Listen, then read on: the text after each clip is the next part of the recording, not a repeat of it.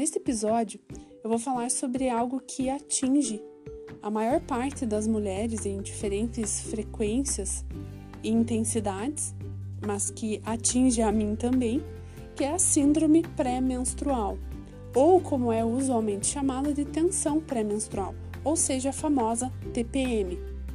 A TPM é um dos distúrbios mais comuns a atingir as mulheres e está associada a determinadas alterações durante o ciclo menstrual, mas apenas quando estas alterações tornam-se desconfortáveis a ponto de intervir de maneira significativa em seu estilo de vida, que é então chamada de síndrome pré-menstrual. É um conjunto de sinais emocionais, físicos, comportamentais que antecedem a semana anterior à menstruação e melhoram com o início do fluxo da menstruação. Mais de 150 sintomas comportamentais, afetivos ou somáticos são descritos.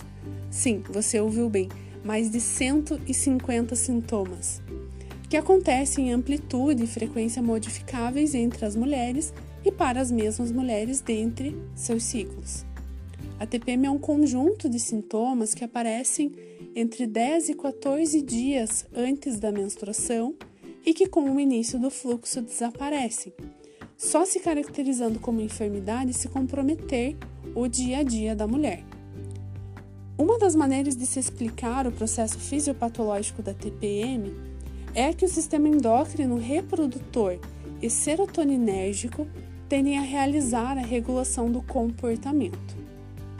As alterações nos níveis de estrógeno e da progesterona no período menstrual agem sobre a função serotoninérgica e em mulheres mais sensíveis ocorrem as manifestações da síndrome pré-menstrual. A fisiopatologia desta síndrome continua a ser inexplicável, apesar das inúmeras teorias propostas e tratamentos testados ou empiricamente aplicados. As principais suposições fisiopatológicas são deficiência de vitaminas, excesso de estrógeno ou deficiência de progesterona, hipoglicemia, alterações das prostaglandinas, alergia a hormônios endógenos, causas psicogênicas e psicossomáticas e retenção de líquidos. E conta para mim, a sua vontade, o seu apetite por doces se torna maior na TPM? Bom, existem duas hipóteses para essa questão. Uma delas é que está o doce está relacionado a um prazer subjetivo que o alimento proporciona. É, não existe um, uma vontade específica, e sim um prazer subjetivo. E a segunda hipótese é tanto da síndrome pré-menstrual ou depressão anormal é advindo de uma satisfação que antecede pelo aumento da síntese e da excreção da serotonina, que é o hormônio do bem-estar. Mas Nutri, o que, que toda essa conversa de TPM tem a ver com a nutrição? Pois bem, eu vou trazer aqui alguns nutrientes que auxiliam nos sintomas da TPM. Eu vou, vou falar para você então quais são esses nutrientes e suas fontes alimentares. Então vamos a ele. Começando pelo cálcio. O cálcio é um dos elementos mais solidamente pesquisados no alívio dos sintomas pré-menstruais. E ele pode melhorar bastante as alterações de humor, irritabilidade, depressão, diminuir as dores de cabeça e dores no corpo, inchaços e desconfortos diversos. Fontes alimentares: sardinha, iogurte, kefir, queijo, espinafre, couve cozida, brócolis, espirulina, folhas verdes escuras em geral e, claro, o leite.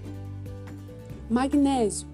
O magnésio é muito importante no alívio de cólicas, para melhorar o humor, propiciar relaxamento muscular e do sistema nervoso e para diminuir a retenção de líquidos. Quais são suas fontes alimentares? O cacau, amêndoas, castanha do Pará, semente de abóbora, abacate, gergelim e folhas verde escuras. Outro nutriente, ferro.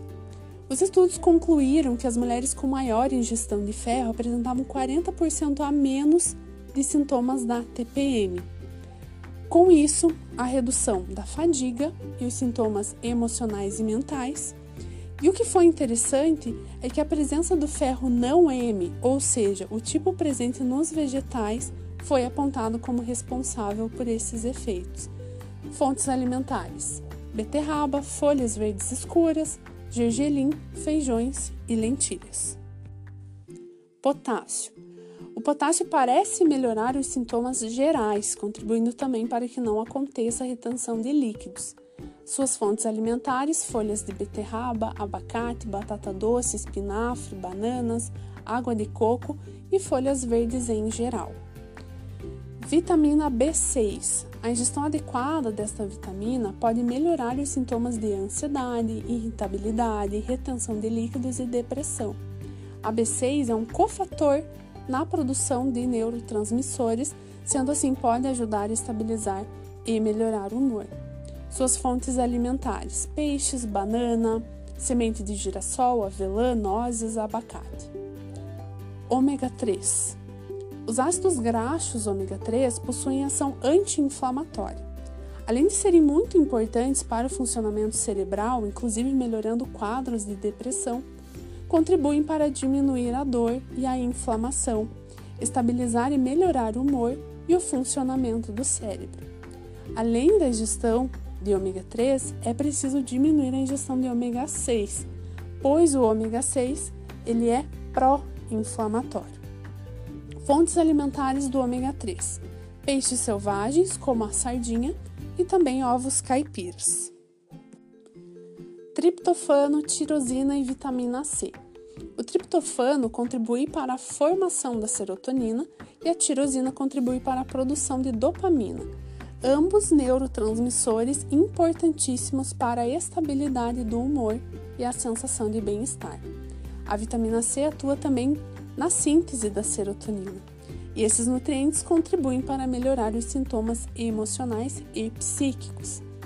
Fontes alimentares do triptofano: carnes, como frango, queijos maturados, castanha de caju, espinafre.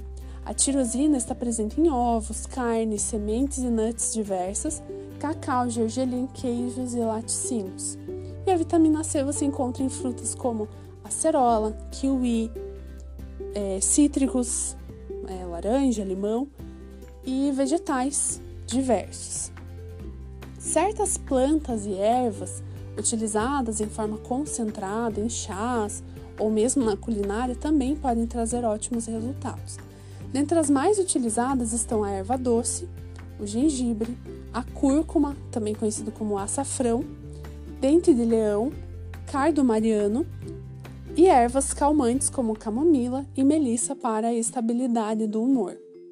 Além disso, existem algumas, algumas dicas gerais, que é a exposição ao sol, então tomar cuidado e aumentar a exposição ao sol, manter-se hidratada com água de qualidade, praticar exercícios físicos, praticar técnicas de relaxamento, como yoga, meditação, utilizar ferramentas para administrar o estresse e consumir esses alimentos ricos que nós falamos aqui.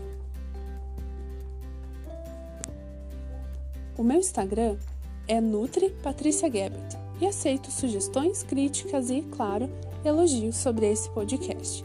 Que bom que você está aqui uma saudável caminhada para nós e até a próxima!